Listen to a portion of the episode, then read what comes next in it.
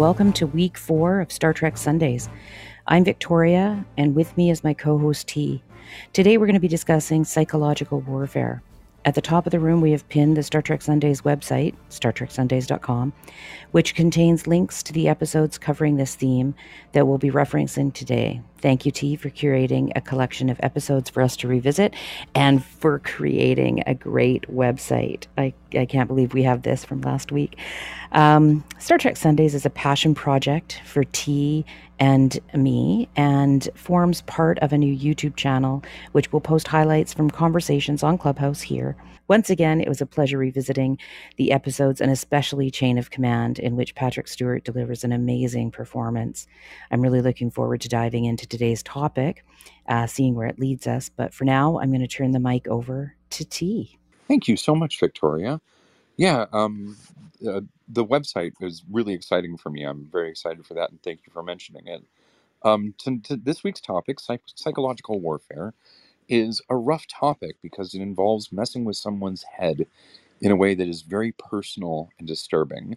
And when it was done on Star Trek, it was almost always used as a tactic to gain advantage in warfare. And uh, when the when it was done, the effects could be really traumatic. So I thought these particular episodes did a great job of putting the use of psychological warfare in the spotlight and showing how advanced the tactics had become. So I'm looking forward to a lively discussion, a deep dive into the, some of these topics. Yeah, it brought up a, a, lot of stuff for me. So we'll, we'll see what kind of therapy session this turns into. Um, so thank you, T. Uh, once again, this is Star Trek Sundays up on Clubhouse, and we're discussing discussing psychological warfare. I'll be bringing people up to the stage to share your thoughts in just a few minutes, but I want to start with Chain of Command parts one and two. So, T, can you provide a summary to remind those who didn't get a chance to review it what this um, what the, uh, the two episodes actually, and um, and then I'll have a few questions once the summary's done. Definitely, yeah. Um, Chain of Command. Uh, this was probably one of my favorite Star Trek: The Next Generation episodes.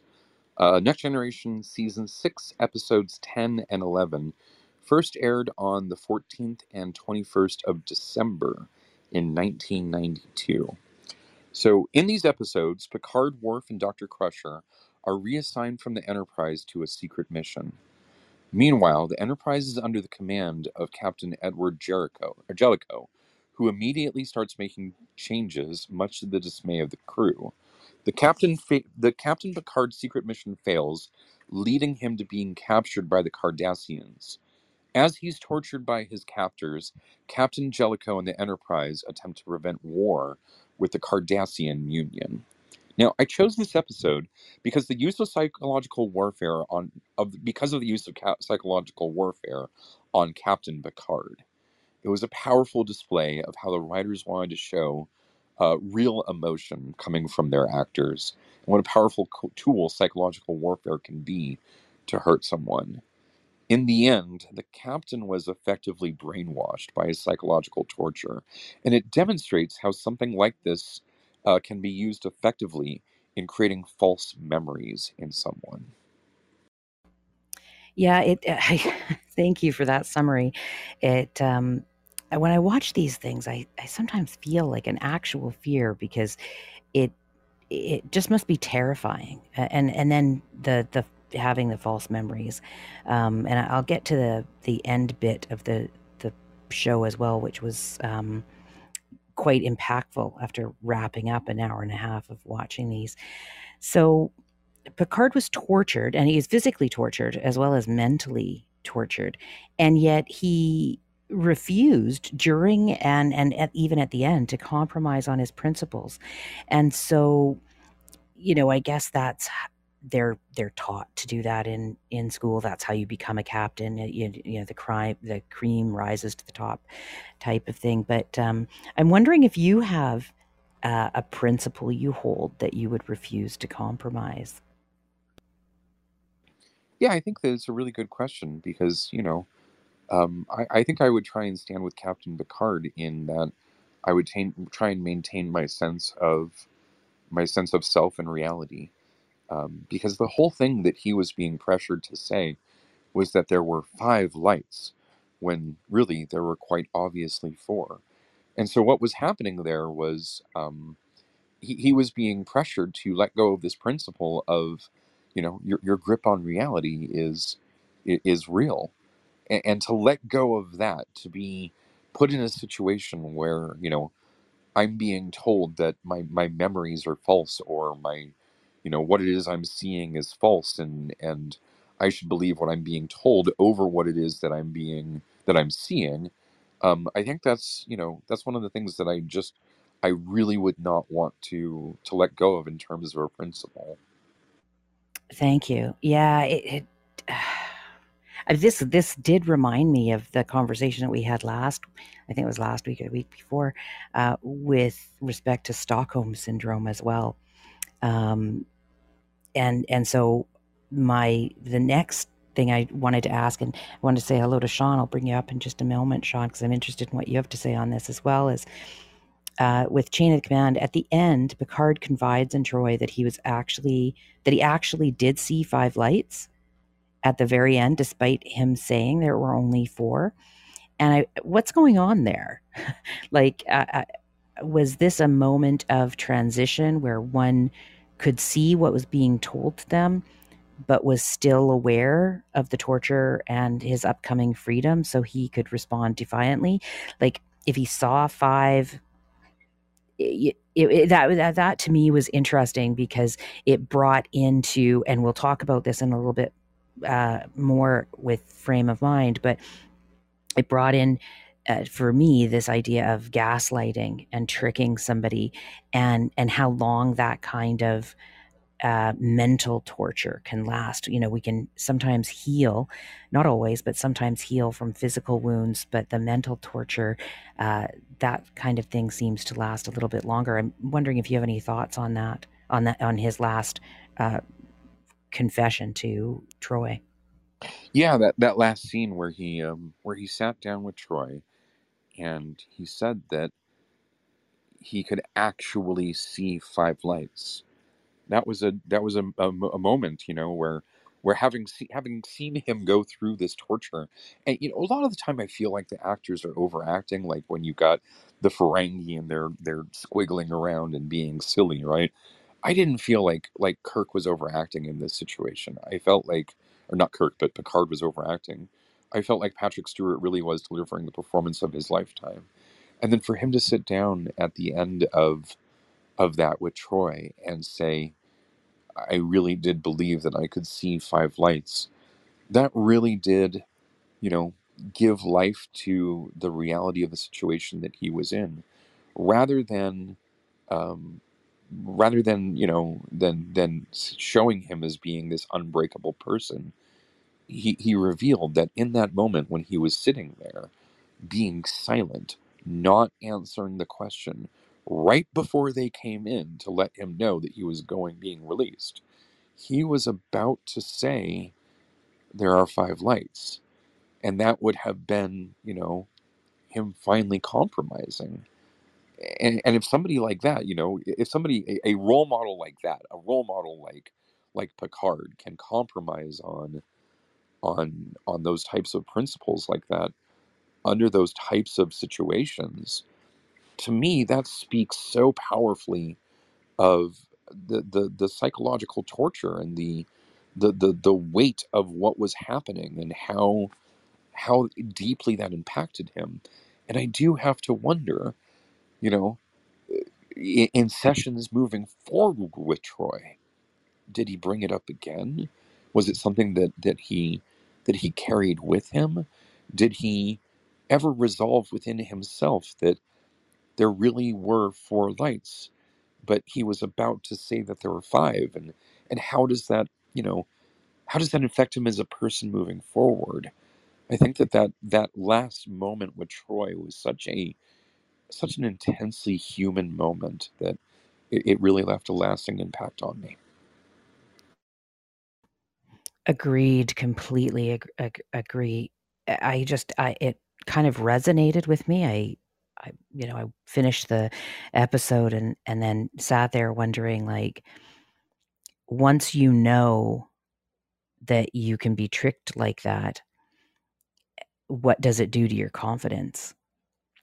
So um, I'll, I'll, just do a, a, a, little reset here and just say that this is the Star Trek Sundays room on Clubhouse, and we're discussing psychological warfare. Right now, we're talking about the chain of command. Uh, we will get to a couple of other episodes that we um, want to review, which cover this topic.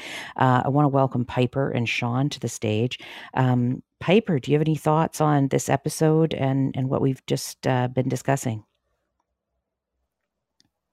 Um, I mean, all I'll really say is like, I um, I always find like media that um, deals with characters and like um, intensely kind of like stressful situations to be interesting because I've always kind of wondered how I would deal with a situation like that, like a I don't know, a kind of warfare scenario or something.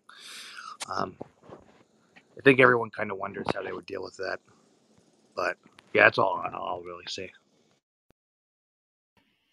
Thank you. Yeah, it, yeah. V- revisiting these episodes and, and seeing some for the first time, um, it it does make you uh, make one the viewer go inside themselves and and uh, it brings up a lot of questions. I I, uh, I think that's what Star Trek was meant to do. So I'm really happy that um, we're able to talk about it here. Sean, what do you have to say about uh, Chain of Command this morning? It doesn't take much for the human mind to be um, to, for a human to be brainwashed, let alone under stress with torture threatened. So, um, yeah, I mean, our mind, uh, we're still learning things about the human brain. It's, you know, one of the most evolved, wonderful things on this planet.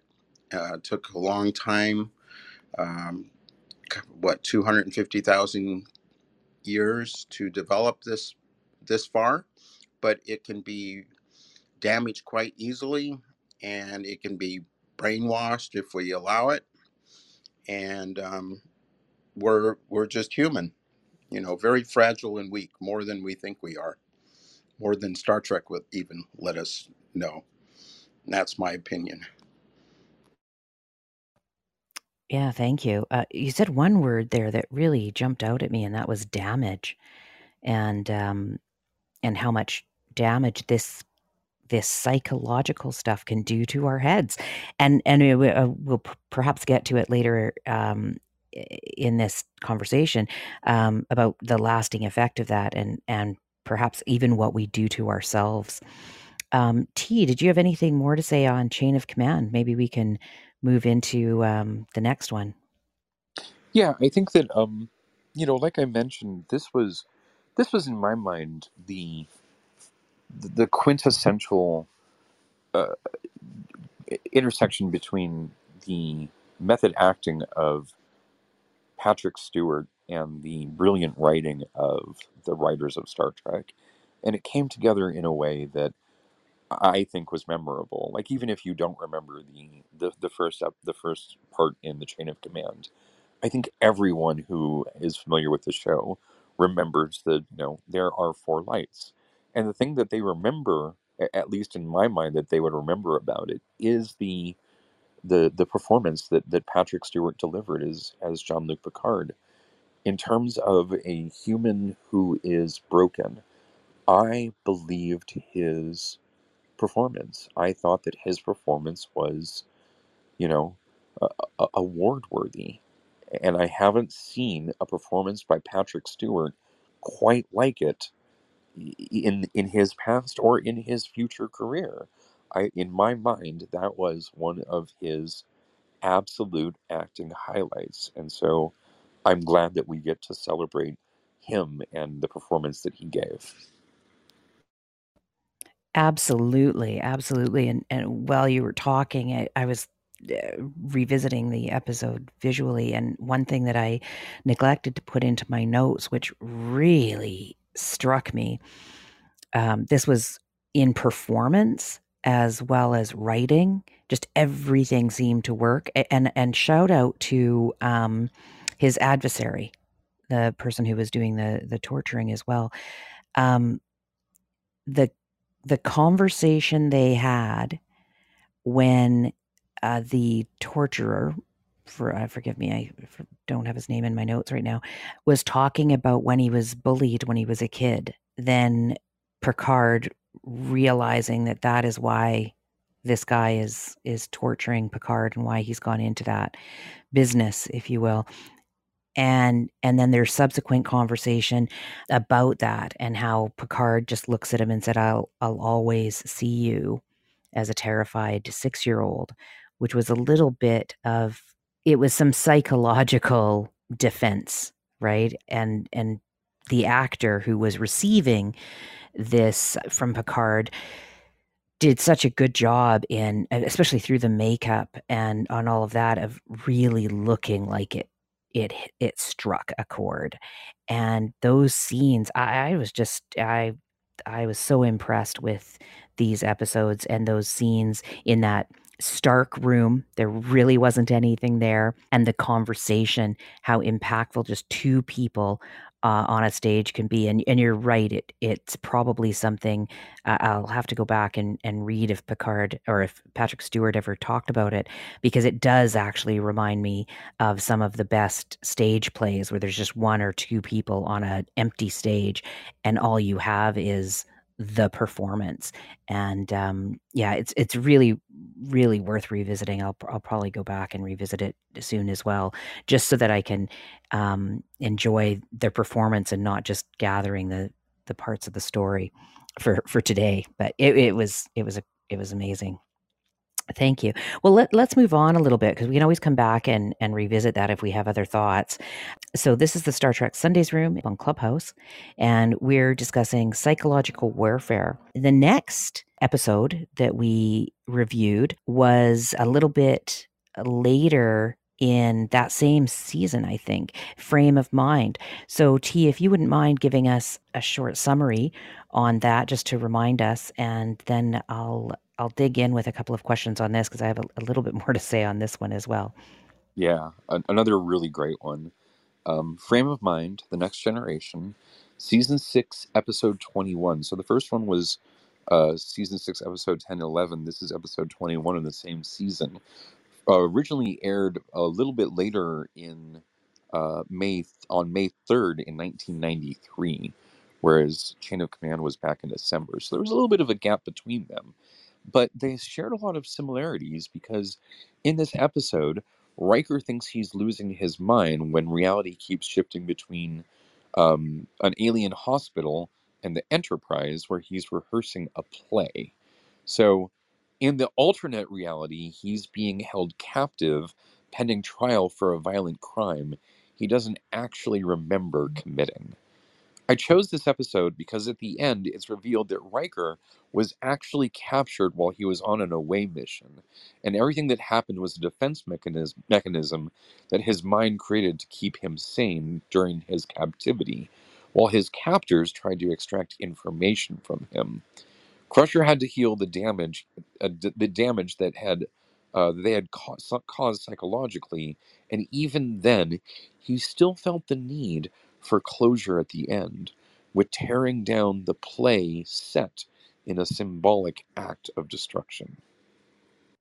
Yeah, this one was when I was watching this one, I felt like and and I think we talked about this as as well that this was his Shakespearean moment that that he could not have been that the actor Jonathan Frakes could not have been um, uh, not influenced by uh, chain of command. Um, but this this was an absolutely great performance and a really interesting uh, episode. I was confused during it, and and I think that I was meant to be confused. Um, I felt like I was on the ride with Riker. So it's interesting because we find out at the end that Riker's captives were trying to extract information from his mind. And uh, so do you do you think in the future we'll be able to use technology to read people's secrets out of their mind and against their will? That's always been a fear of mine actually that someone could read my mind, not just my micro expressions. Um, and so the, this question, you know, hits home a little bit for me. So, what do you think about the future, near and far? Well, I think that um, there's, uh, you know, Elon Musk and his Neuralink uh, technology that he's working on. And this is one of those really, really interesting topics that has sort of far reaching implications. Because what he's been able to pull off is he has, you know, somebody um, playing a, a game with like a joystick, right? And he's got the this Neuralink technology hooked into their brain and reading their thoughts. And he, he what he's doing is he's creating a mapping between every time um, they use the the joystick and the the things that occur in their brain. And then what they do is once they've figured out enough of that mapping, they disconnect the joystick. So he's still holding the joystick and playing the game and doing the inputs on the joystick, but the joystick is no longer influencing um, the game. And instead, what they're doing is they're reading the signals from his brain and emulating the joystick uh, menu, you know, moves such that he can still play the game by them reading his mind. So I think that we're, you know, we're rapidly advancing towards this type of technology. I think this has one of been been one of the uh, the staples in science fiction for a long time. I'm thinking all the way back to Strange Days, which was a great movie um, about you know th- this idea of we can we can record people's memories or we can capture the moment, um, or in this case we can go back in and dig out a, a memory from the past. I think that's very much on the table, and it's something that you know as a as a, a technology faring culture we're going to have to face this. We're going to have to ask these these types of difficult questions about, you know, ethics, especially when it comes to like dead people. Like it's one thing to uh to you know to to consent, you know, to to having your memories read. It's another thing to be dead and have your memories read because you can't consent anymore. And yet a third thing to not consent, like in this case with Riker, and have your memories read. Um, so I think that that the writers were were very much, you know, looking ahead at the future, going, this is obviously the type of thing we're going to do very soon in the future. And by very soon, I mean in the next, you know, 50, 100, 200 type of years here. Maybe not in my lifetime, but but certainly, you know, in the future, we're going to get better at this stuff and we're going to have to ask these types of hard questions. Thank you. You are freaking me out. like eh, my thought goes immediately to okay, so if something's reading my mind, then I don't necessarily have control over my how I present myself, right? So sometimes I have thoughts and our thoughts aren't not necessarily our actions. But if if our actions or this whatever is reading our mind um, has direct access to that, then there's no filter. And uh, that's kind of a scary thought. Uh, it would, yeah, that I am just kind of blown away by that and and how that could be, um, why anybody would consent to that. So that's that's a little bit um, a little bit scary. Uh, I'll move to Sean. Sean, what did you um, think of this episode? If you can remember it, um, I do have a couple more questions uh, to to put to you and T as well, just about um, uh, the, the therapy session uh, during this scene. So, what are your thoughts? Um, I I remember this episode. Um, yeah, I thought uh, um, Riker had a pretty good, um, you know, he, he was acting pretty well. I mean, he did, the, the acting was pretty good. Um, and it was interesting. Um, this was the one where they were, um, it wasn't a first contact mission. They were observing the culture and they were blending in. And then um, they found out that he and maybe more were humans from another planet, right? And um, they accused him of this crime that he did not commit. And so um, he was going back and forth between his reality and and what they were um, the drugs and what they were uh, saying to him. Is that is that correct? You got it. Yeah, That's yeah, exactly that's right. right. His mission was to go down and and blend in. Yeah, there wasn't a scene of that at any point, but um, but yeah, exactly, he was to blend in, so he had the the costume of of the uh, locals. I always thought that having Starfleet do this on worlds was a very, very dangerous thing to do because they're always worried about the prime directive and not interfering with the culture or evolution of a species. And to send people down there and you know have them do cosplay as the normal aliens, when you know that would be really hard to mimic. Um, I I've got you know you have people on on the internet that contact you and they're really you know they're pretending to be someone they're not. They're trying to sell you cyber currency. They're trying to give you sell you investments. They they lie and say they're from the united states. I'm dealing with one person right now actually.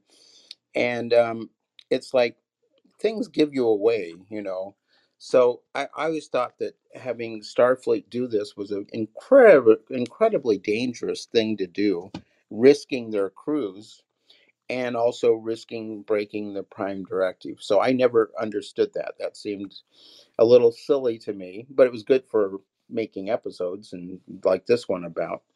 And um, yeah, this was Riker's um, uh, Jonathan Frakes' uh, time to to shine in acting.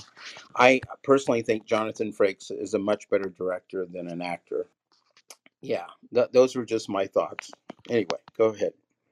Oh, thank you. So I, I just wanted to cover one more thing from this episode uh, before we we move on. The, I thought the therapy session where Worf, Troi, and Picard represented parts of Riker's thoughts and feelings was really good. And uh, I was considering how that might work in real life, having the people in our lives uh, representing a part of us because in in some way that is what happens. Certain people light up certain things in us whether it's um, positive things or or negative feelings and thoughts um, but they they're the spark for us. And um, and I, I just wondered if uh, so this comes sort of out of out of left field, but I'm I'm wondering T and and Sean if if you have any thoughts on on the type of therapy sessions that we see, um, and and of course this therapy session in this particular show was. Uh, it's it's unclear whether it was in his head, whether it was part of his mind, or whether um, uh, whether it was actually happening. But I liked the idea of having a person in our lives uh, um, represent, you know, our our fear or our anger or our logic. And uh, I just wanted to put that to the room today. So, so T, do you have any thoughts on that? Yeah, the idea of you know uh, first and foremost the the the people who were speaking for him represented an anchor to reality, but I think that it, it, they were they were tapping into this very very um very metaphorical idea and then doing this very literal interpretation of it. And i thought it it was very interesting because um i, I like this idea of you know each person in our lives represents a different set of interpersonal relationships that we have. And those interpersonal relationships take on certain characteristics. So when you're interacting with Worf, you're interacting with a warrior. You're speaking to a warrior. You're speaking like you're speaking to a warrior, and you're having, you know, a, a conversation that is that is, you know, about strength and and these things. But if you're having a conversation with Deanna Troi, you're having a conversation that's all up in your head. It's about what your feelings are and you're talking about something that's inside of you. And so I like this idea of like personifying, um, you know, my emotions and my interpersonal relationships in, in and myself through these other people, which uh, you know, which, which gives life to to a part of me in a new way that you know I wouldn't necessarily be able to express myself. So I, I think that that's a very a very powerful narrative device, and I think that um, there is probably I can think of another episode in which this narrative device was used, um, in which uh, there was a um, a person and he wa- a negotiator and he was mute. And there were um, three three aspects of him. Uh, so when when he went to speak depending upon what mode he was speaking in, um, a different person would be doing the talking. And so these three people sort of followed him around. And then anytime he wanted to speak, you know, if he was speaking, you know, in a loving way, the sort of compassionate person would speak up. But then if he was speaking diplomatically, uh, a different person of him would speak up. And this was his modality of communication. So I think that the writers definitely had this idea sort of like firmly cemented in their mind and wanted to wanted to play with it some more. And I think this is a good example of utilizing that narrative that that uh, narrative device. Oh yeah, thank you for that. I yeah, I I, I think we're gonna have to review that episode as well. Um, it just got me thinking that I don't even have to think of the, the people in my life. I can think about my inner Worf and my inner Troi and my inner Picard. Um, Yes, so my inner Worf. Yeah, absolutely. The next one that we watched, this was also um, great, and that was The Perfect Mate. So, T, if you want to give us a, a little bit of a summary on that, uh, then I'll have a, a couple of questions for you. Yeah, definitely. The Perfect Mate was a fun one. Um, Picard was um, he, was serving as a host for a peace treaty between two warring planets. Um, but he maybe but he was unable to uh, to resist the reconciliation gift that was being uh, gifted in order to ensure that the peace treaty went through. The gift was a beautiful empathic metamorph who was presented by uh, one of the leaders to the other as a wife. So I chose this episode because Picard tries his damnedest not to fall in love with the beautiful woman who ends up becoming his perfect mate and bonding with him.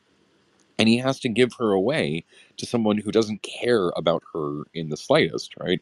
And act uh, in, in, in an act that seems like psychological torture to him and it was a case where war was being present being prevented by the gift of the woman who, be, who could become whomever they needed thus inverting the trope of psychological warfare by turning the weapon into one of peacekeeping instead of war making so i thought it was cool how they inverted the trope there but then they brought in slavery and the psychological warfare aspect of you know the the people who could do whatever it is the, the person who could become whatever it is that the other the other person wanted them to become in order to become their perfect mate how they could use this this weapon of psychology as a as a weapon of uh, as a tool of peacekeeping so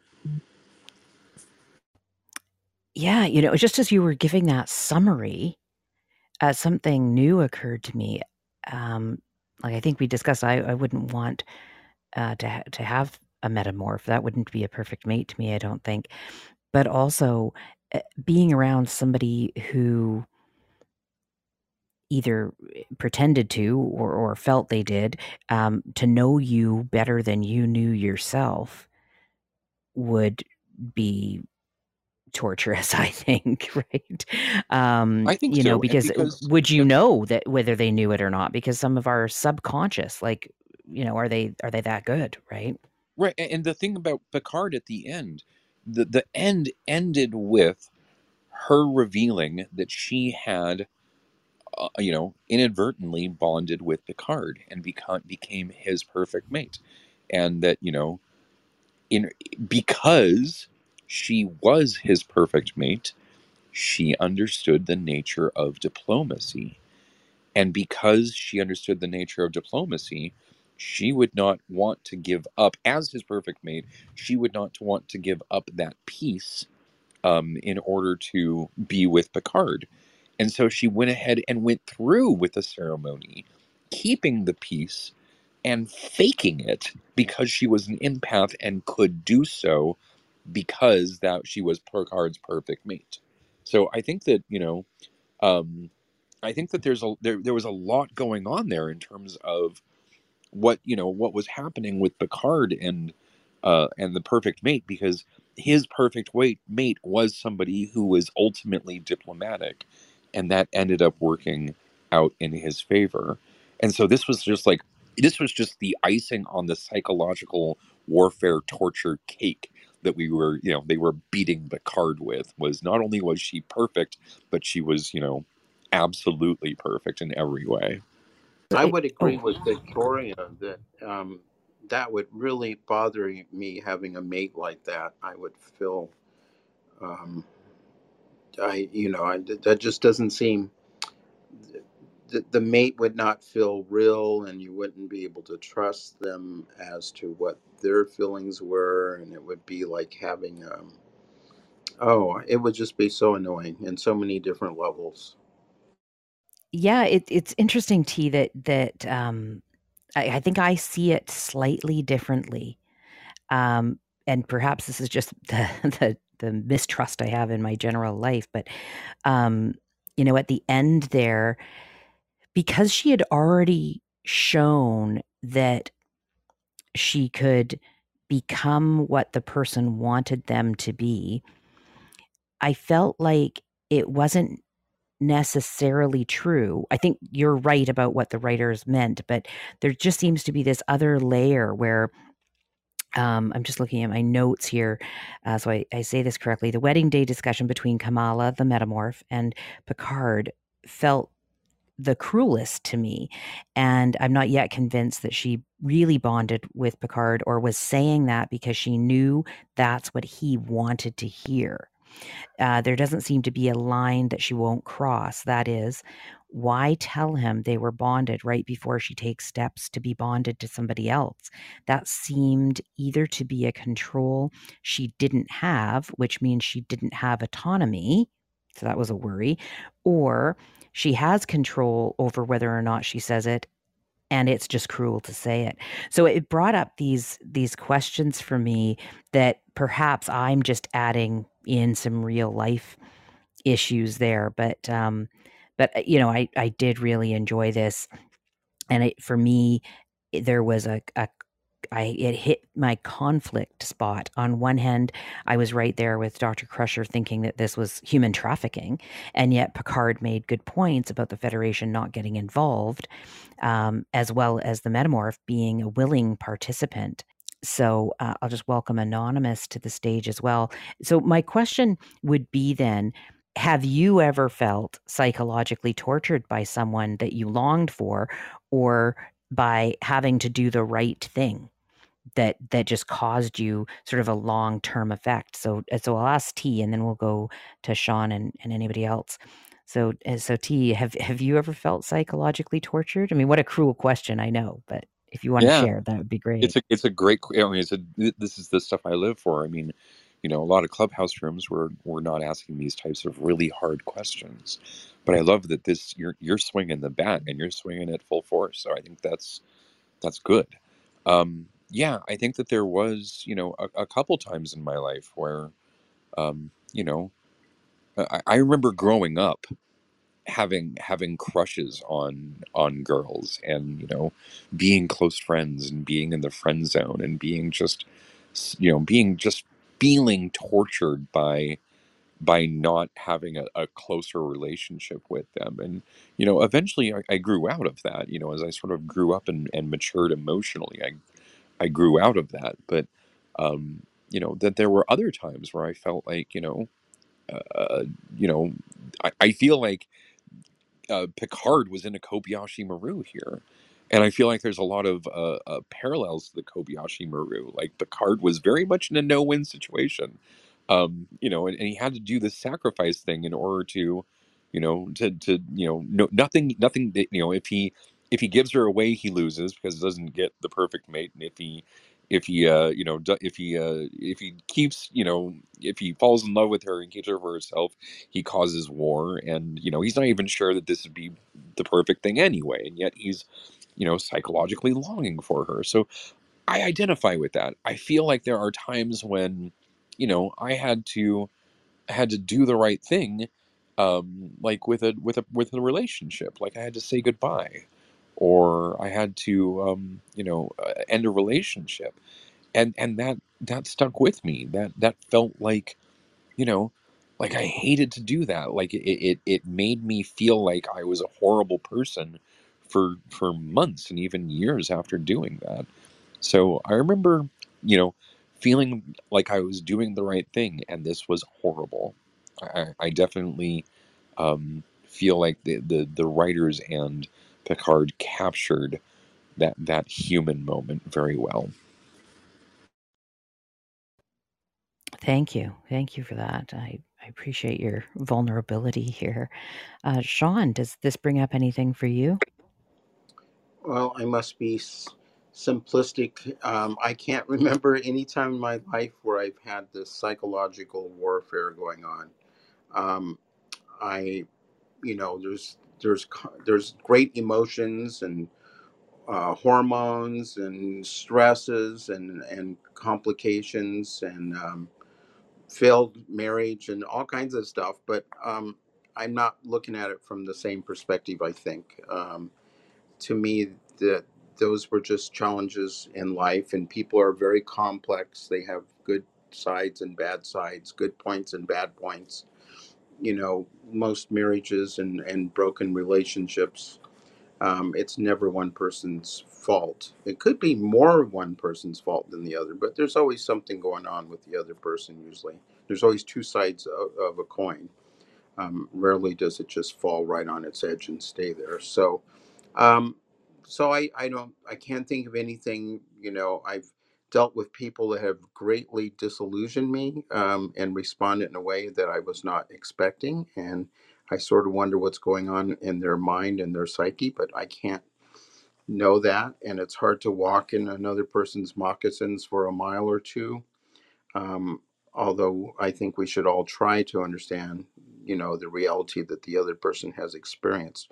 We're all experiencing our own versions of reality in our own bodies as we go through life. And um, sometimes they conflict with other people, and some people jump to conclusions. And yes, there's all these psychological aspects going on. And um, sometimes it seems like chaos theory being played out, but I think it's just part of life and uh, yeah, that's that's how I look at things, at least. Well, I very much appreciate your contribution, um, and it, feels uh, nice to have somebody with some wisdom.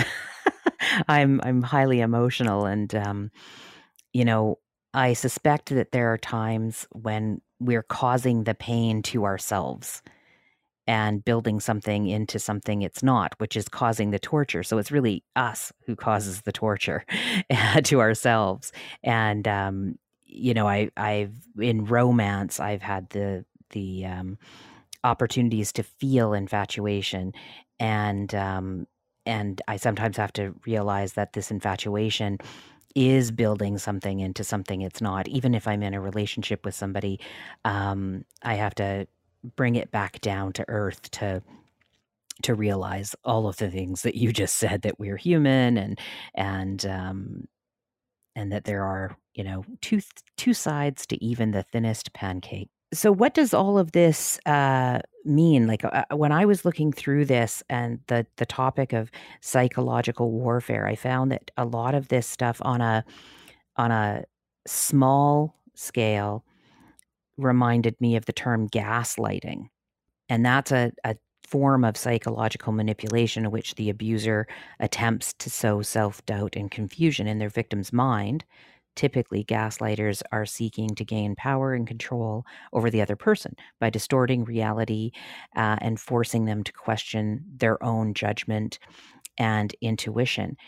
The other thing that I found, which was interesting, and I'm just going to put to the room, was I, I think that there was a, a Star Trek game or something, and there was a power that a person could could gain, a trait that they could earn, and it was psychological. It was called psychological warfare, and the details of it I found interesting, and that was it improves the effectiveness of all your abilities which control the enemy.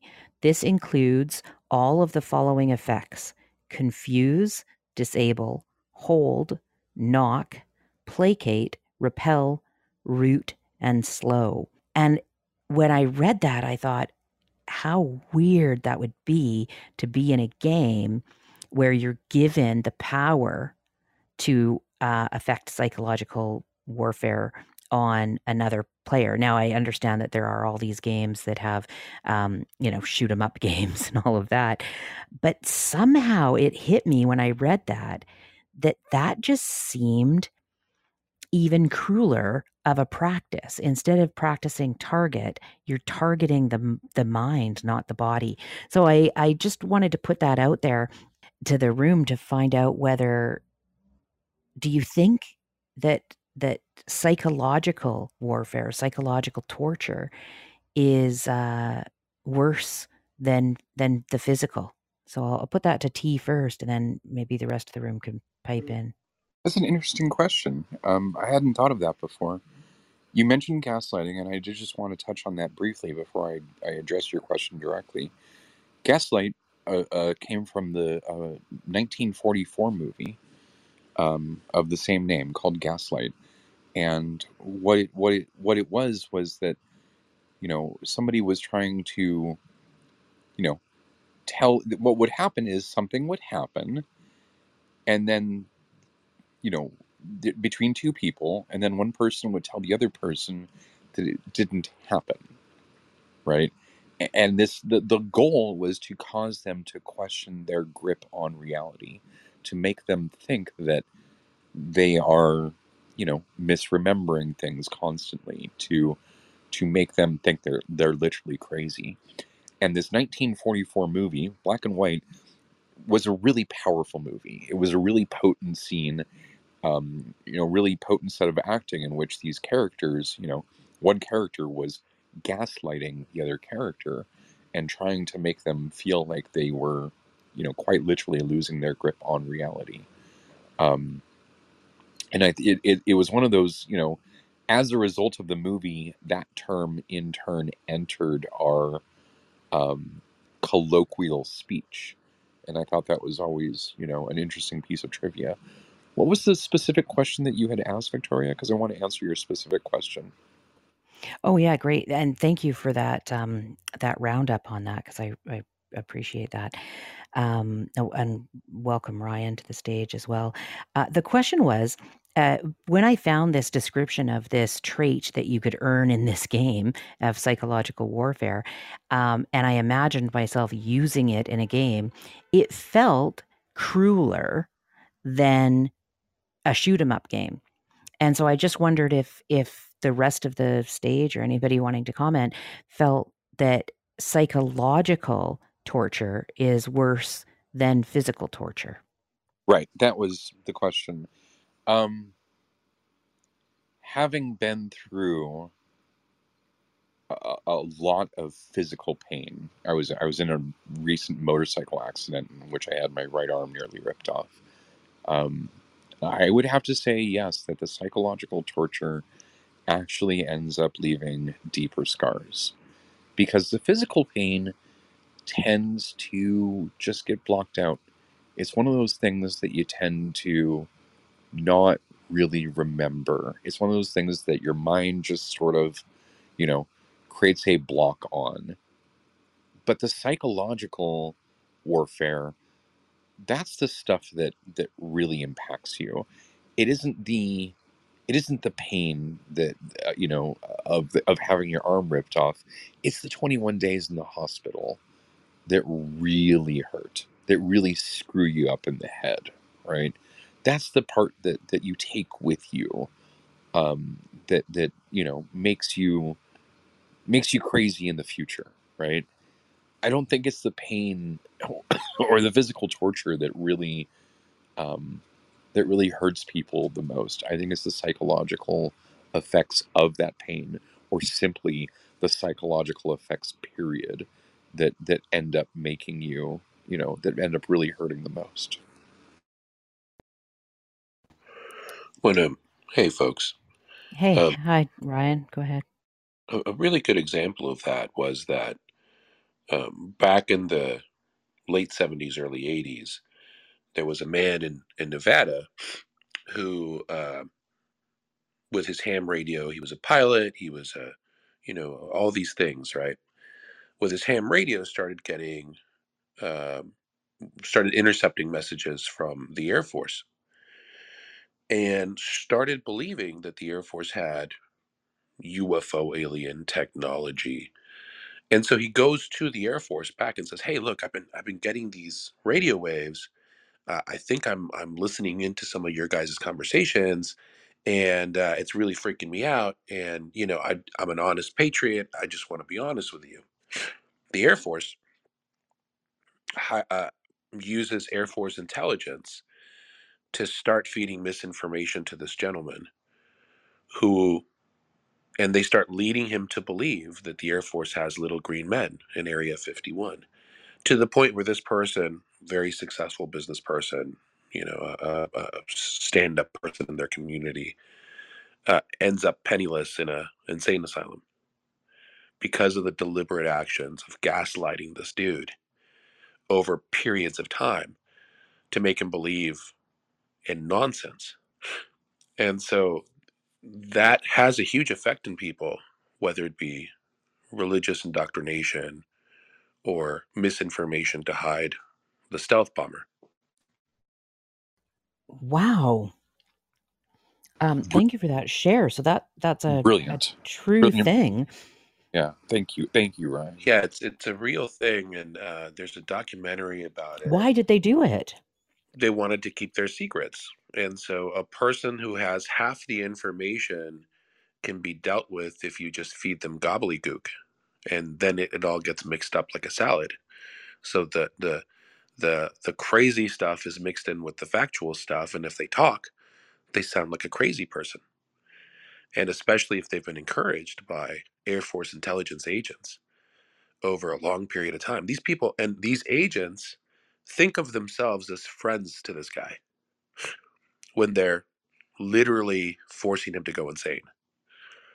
So, and where did they learn those tactics? I wonder, right?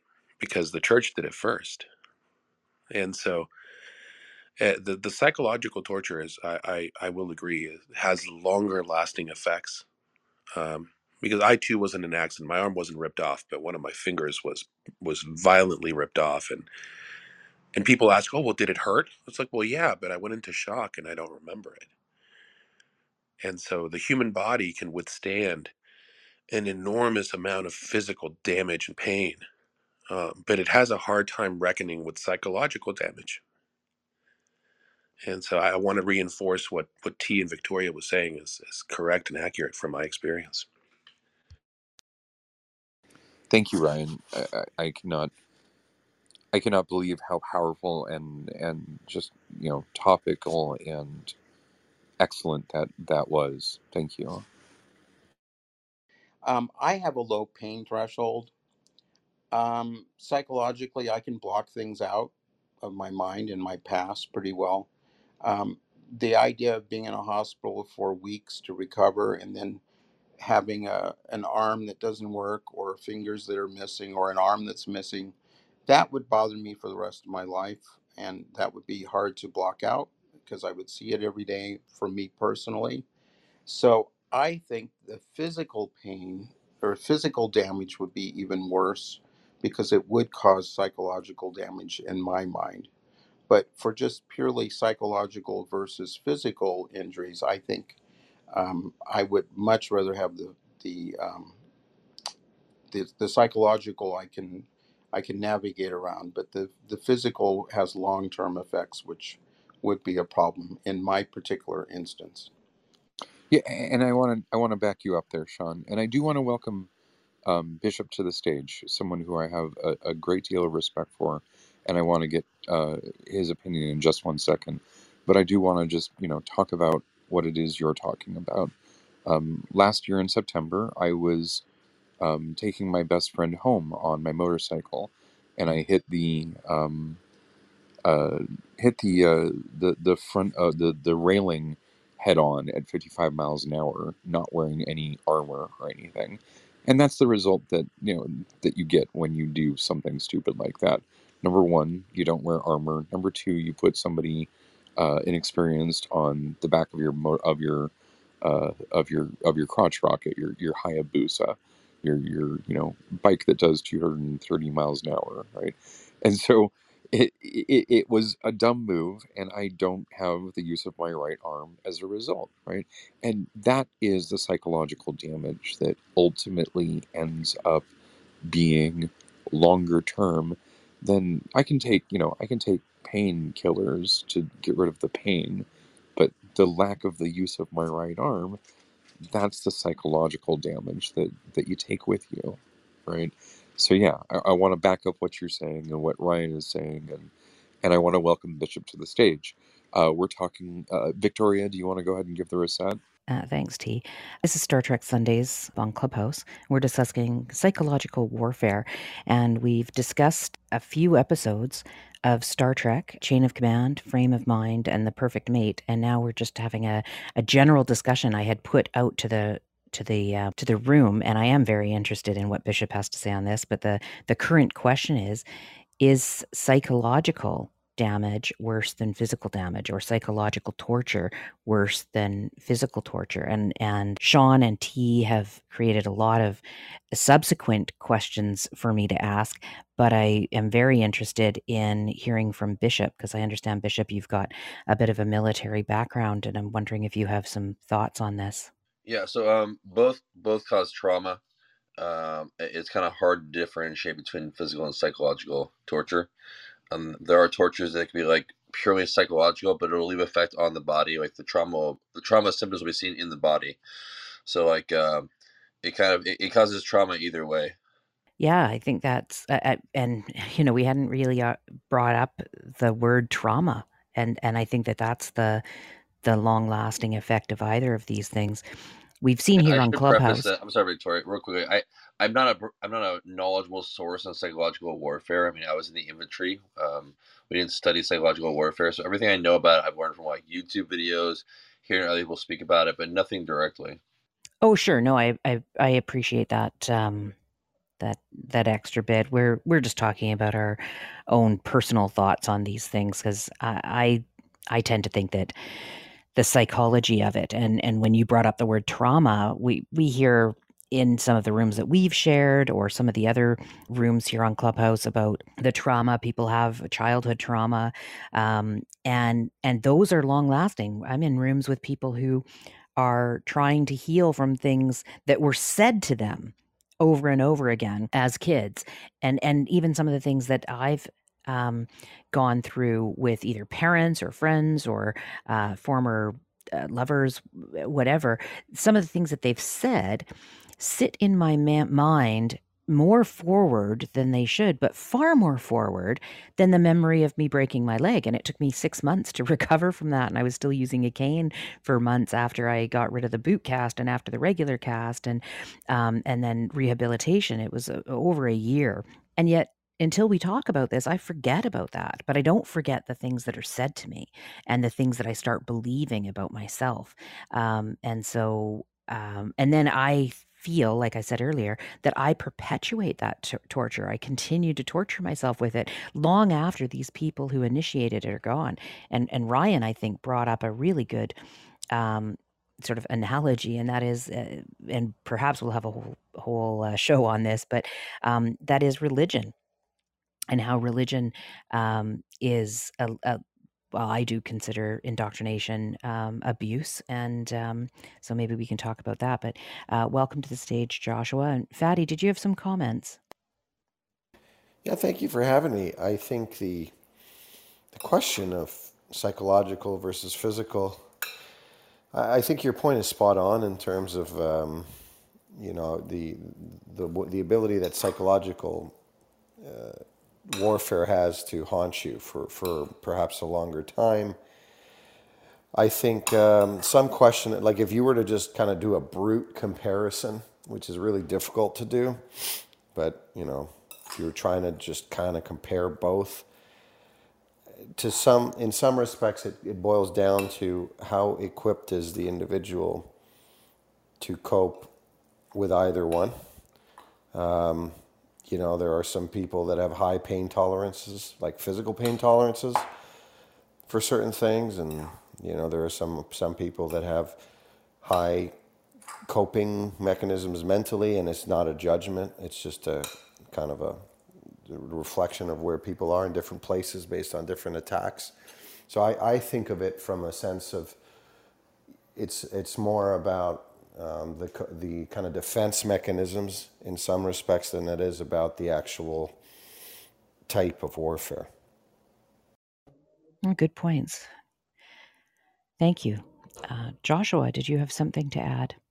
Yeah, um, it's a great room. Um, I would just say, you know, the only thing that I notice with a lot of psychological warfare is it's pretty much designed to disorient people.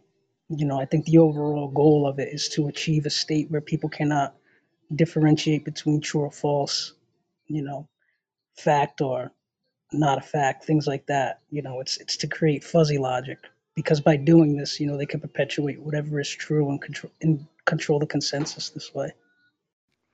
Agreed. When and, and another really good example of the sort of difference between psychological warfare and physical warfare is is uh, I'm on TikTok a lot, and uh, I find myself on ex Mormon TikTok a lot.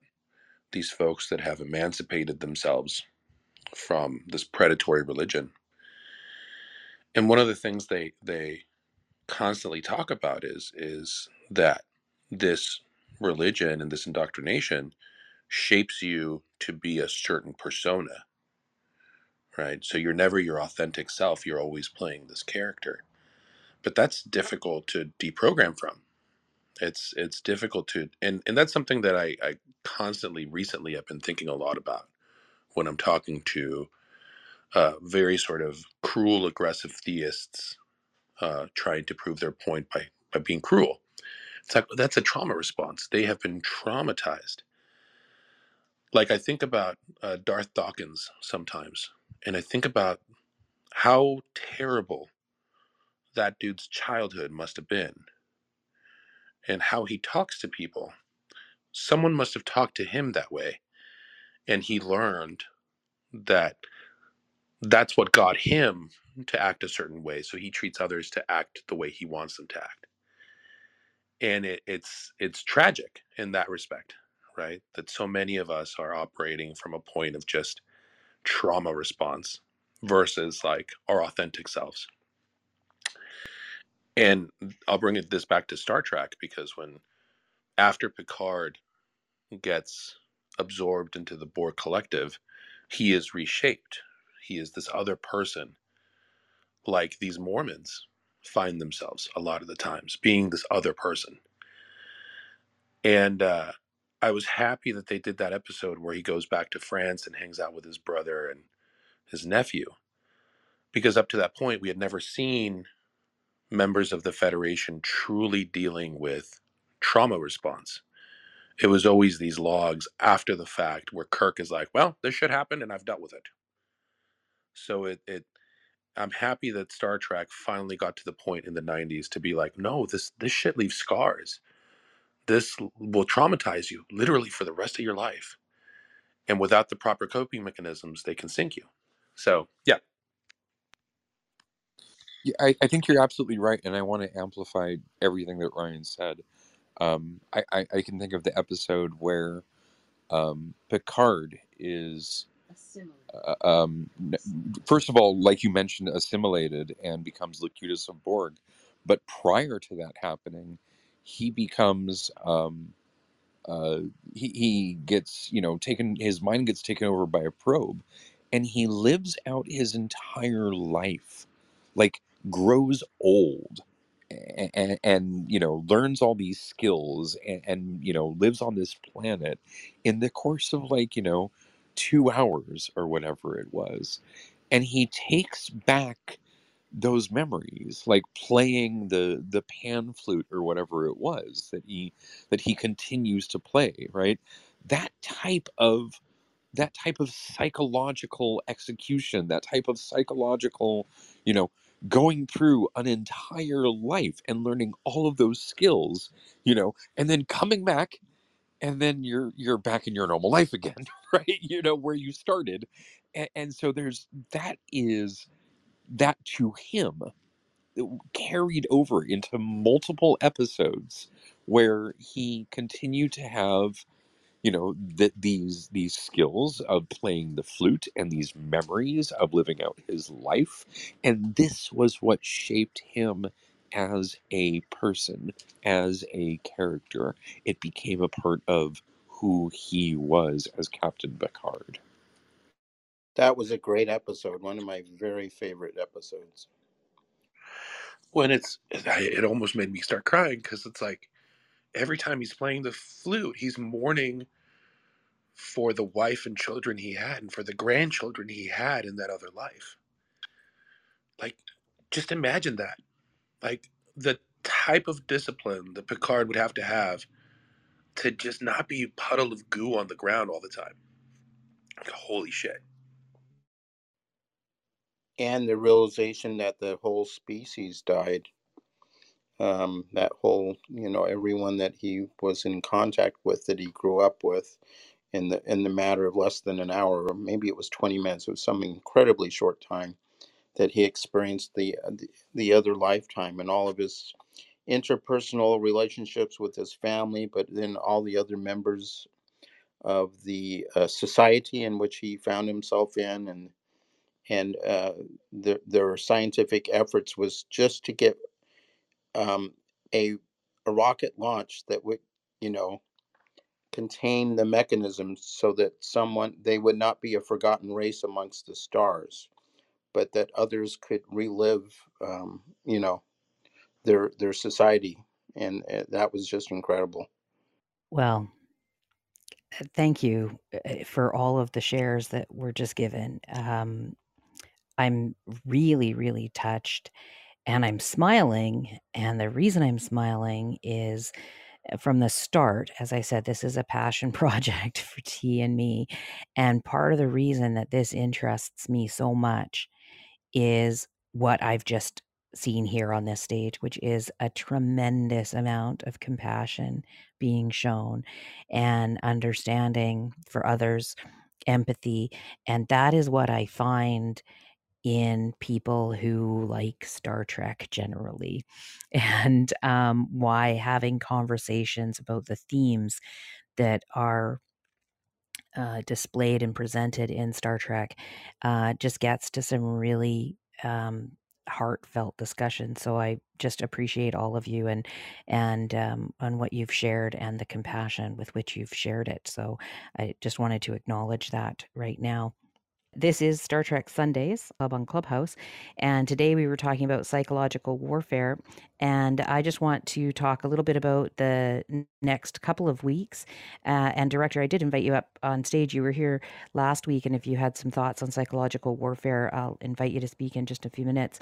Um, T has curated uh, next week and the week after for us. And next week, we're going to be discussing uh, the sacrifice of leadership and uh, T. uh, We've got three, uh, th- uh, three. It's not episodes. I think we've got a movie and two episodes to watch. Did you want to um, talk about that, or or leave your your your curation for as a surprise, and we'll talk about it next week? oh no let's talk about it definitely on 9-4 which is uh, september 4th we're going to be doing the sacrifice of leadership Um, the first one is the movie Star Trek Into Darkness.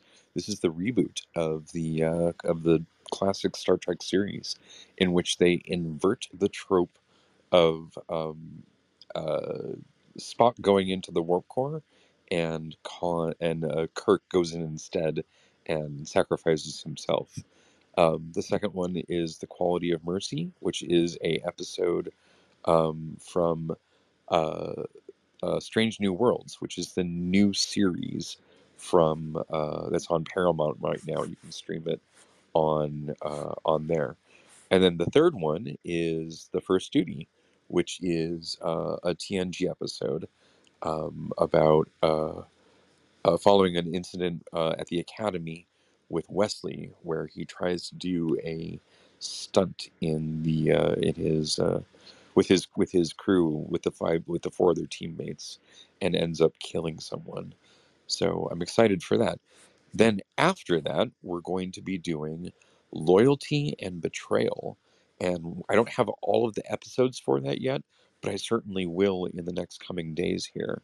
So if you go to um, StarTrekSundays.com, which is the pinned link at the top, we've got a brand new website. If you then click on the menu, if you're on a mobile, you click on the upper right hand side to bring up the bring up the menu. If you're on a computer, it should just be you know up at the top there.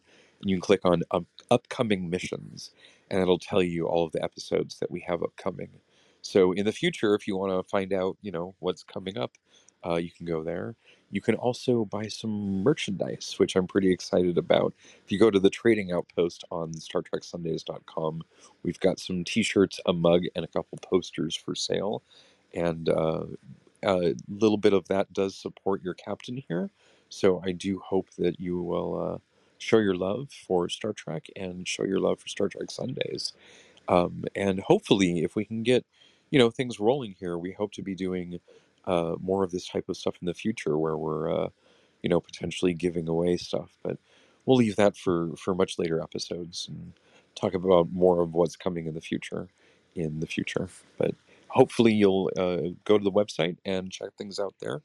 Uh, oh, the other thing that I probably should plug is that uh, we have the um, Captain Radborn's log, which I'm really excited about because uh, Victor- Captain Captain Radborn here, our Victoria, is going to be writing about um, the episodes, and so I'm really excited for that as sort of a, a, a personal breakdown of her thoughts about how the show went and and what's coming up, and I'm going to be doing a little bit of hosting there myself. So really exciting things are coming, and I hope to have more coming for you in the future. Thanks, T. it it has been lots of fun. Uh, Ryan, I saw you on mic. Well, so uh, still on topic, but slightly shifting the room. Um, I, I want to see who who here can agree that the movie uh, First Contact was a, a full global Star Trek reboot, and that everything since then has been in this reboot universe. That is the current Prime universe. Uh, because a lot of people, Oh yeah, right? Strange New Like, Worlds, right? Yeah, yeah, like Strange New World, Enterprise. Well, Enterprise, um, Discovery, Strange New Worlds. All that is taking place after Picard went back in time and helped Zefram Cochrane uh, achieve warp. Um, and there's been these downstream effects since then, right? So because a lot of people will be like, "Oh, the the the Discovery or Strange New Worlds is in is in a parallel universe." It's like, well, not really. It's it is the main continuity that was reset by Picard. yeah. I I definitely want to do an episode on um, time travel and sort of you know plot continuity, and I haven't quite come up with the angle on it yet. But I think that I think that you have a, a really good point there, and I think it's a, a definitely a topic that that we should pick up in a future episode because I think we're probably going to um, wrap up this, and I do want to give the director um, an opportunity to speak. Wow, I appreciate the deference and the uh, invitation. Um, you know, uh, I'm excited for the ones about the commander's responsibility. Uh, that I think that's great. That episode where Wesley uh, has to live with the consequences of um, getting caught up in wanting to be impressive. That uh, you know things go off the rails, and he has to deal with the real, real consequences. It is one of my favorite episodes. I thought it was uh, that was one of the better uh, Star Trek uh, New Generation episodes. Uh, so I- I'm excited for that. Um, I'm not really sure what else I should be uh, reacting to. I mean, there's the episode where um, Jean-Luc is taken under the by the Kardashian uh, Kardashians. Cardassians. Um, you know, that episode felt very real about an idea of how your mind gets manipulated. Uh, and it seemed very much styled off of some of the training that you receive if you take uh, SERE school, uh, which is uh, search and evasion, uh, escape and rescue class for the military. Um, it's it feels very analogous to the way they describe um, the goals of torture. Um, so, you know, and then the idea that the things we tie uh, that we put in our sci-fi affecting the the general populace in a way where these ideas get recirculated um, you know from our subconscious and we become convinced of them because we have these memories of when we were younger and we watched something and we didn't have the filter of knowing it was make believe right? And so we take in these things at a, a, very very very early age and and don't necessarily know how to um, separate the magical thinking from our memories of childhood and then just like memories get reinforced by discussing them with family you see these episodes over and over again and then you also tell these stories so yeah i could, could see um, how sci-fi can uh, infect the mind and convince them of things that they maybe uh, didn't experience. Uh, I think that's possible, but studies have shown that you don't really have false memories. That you, as soon as you're told that's a false memory, your your mind starts error correcting for it. So, you know, that's that's the thing. Like, how much it, it feels really good being a sci-fi writer, understanding that my writing can push society in in any direction. Right, gives me a lot of power to believe that I can affect people on a grand scale, and if I affect people negatively, then I can affect people positively because something that can heal must also be able to hurt. You know, a, sky, a scalpel is used to both heal and to cut open the flesh. So, yeah, I, I don't know. I think it's both something we should be cognizant about and how we tell stories and the kinds of stories. But I don't think we should take ourselves so seriously that we are unable to create because of fear of pushing, you know, a swayable mind down the dark scare, uh, staircase to enlightenment. You know, sometimes you gotta, you gotta. The story of Dorian Gray. I've been thinking about this a lot, and I know this doesn't have anything to do with Star Trek, but I feel that it it does. Um, Dorian Gray is typically taken as a story of don't trust a beautiful face because it hides evil, right? But what I think it is is if you are a beautiful person, like the world treats you with an expectation that is shaped by something you were born with.